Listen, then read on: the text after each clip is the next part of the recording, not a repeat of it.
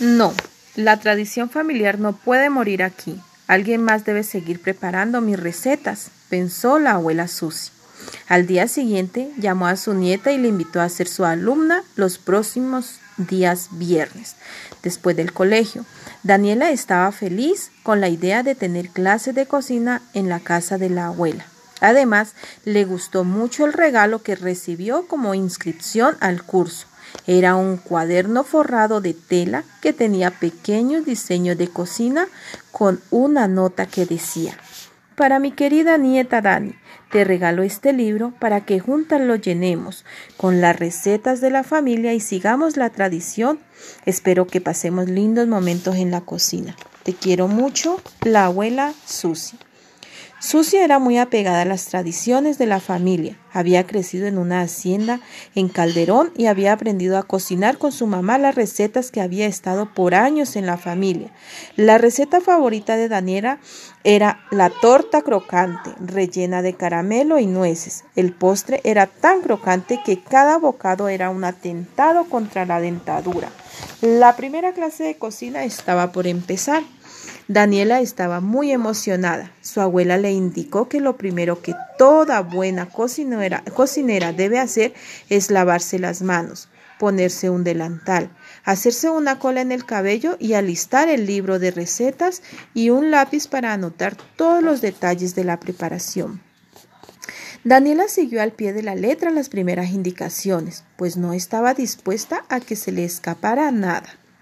La torta crocante no era muy difícil de preparar, pero sí daba trabajo. El bizcocho se hacía igual que uno normal, solo que una vez de añadirle azúcar granulada había que preparar un caramelo para mezclarlo con la harina y los huevos. Esto hacía que la torta tuviera un color entre café y dorado. La cobertura de la torta, en cambio, sí era complicada, pero también era lo más rico. Para prepararla, Daniela tuvo que batir las claras de huevo a punto de nieve para después agregar poco a poco el caramelo líquido. Con esta mezcla cubrió el bizcocho. Luego debía hacer más caramelo y mezclarlo con nuez picada. Cuando esta combinación se endureció, debió romperla con algo duro para tener muchísimos pedacitos de caramelo con nuez.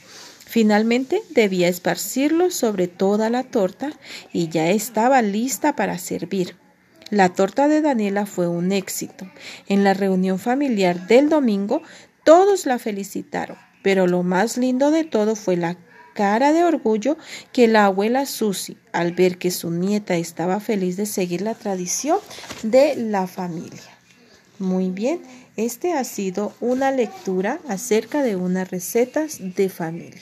El propósito del texto es que hay muchos tipos de textos, cada uno de ellos tiene un propósito o intención. Y uno de ellos es informar. Los que informan tienen muchos datos, mucha información importante, como por ejemplo las cartas, las entrevistas, las biografías, los informes. También tenemos otro propósito es entretener. Estos textos divierten al lector. Ejemplos, poemas, fábulas, historietas, juegos de palabras, acrósticos. También hay el propósito para narrar. Relatan hechos reales o imaginarios que le suceden a unos personajes en un tiempo y lugar. Como, como ejemplo podemos ver los cuentos, las fábulas, las leyendas. Otro propósito que tienen los textos es dar instrucciones. Estos textos indican cómo crear o preparar algo. Ejemplo, recetas de alimentos o medicinas, manuales para armar algo. Y el texto también tiene el propósito de compartir. Cuando el texto permite relaciones con otros, entonces usamos textos como invitaciones, avisos, mensajes, etc. Entonces vemos que los propósitos de todo de los textos pueden ser informar, entretener, narrar, dar instrucciones y compartir. Vamos a identificar qué propósito tuvo esta lectura acerca del libro de recetas.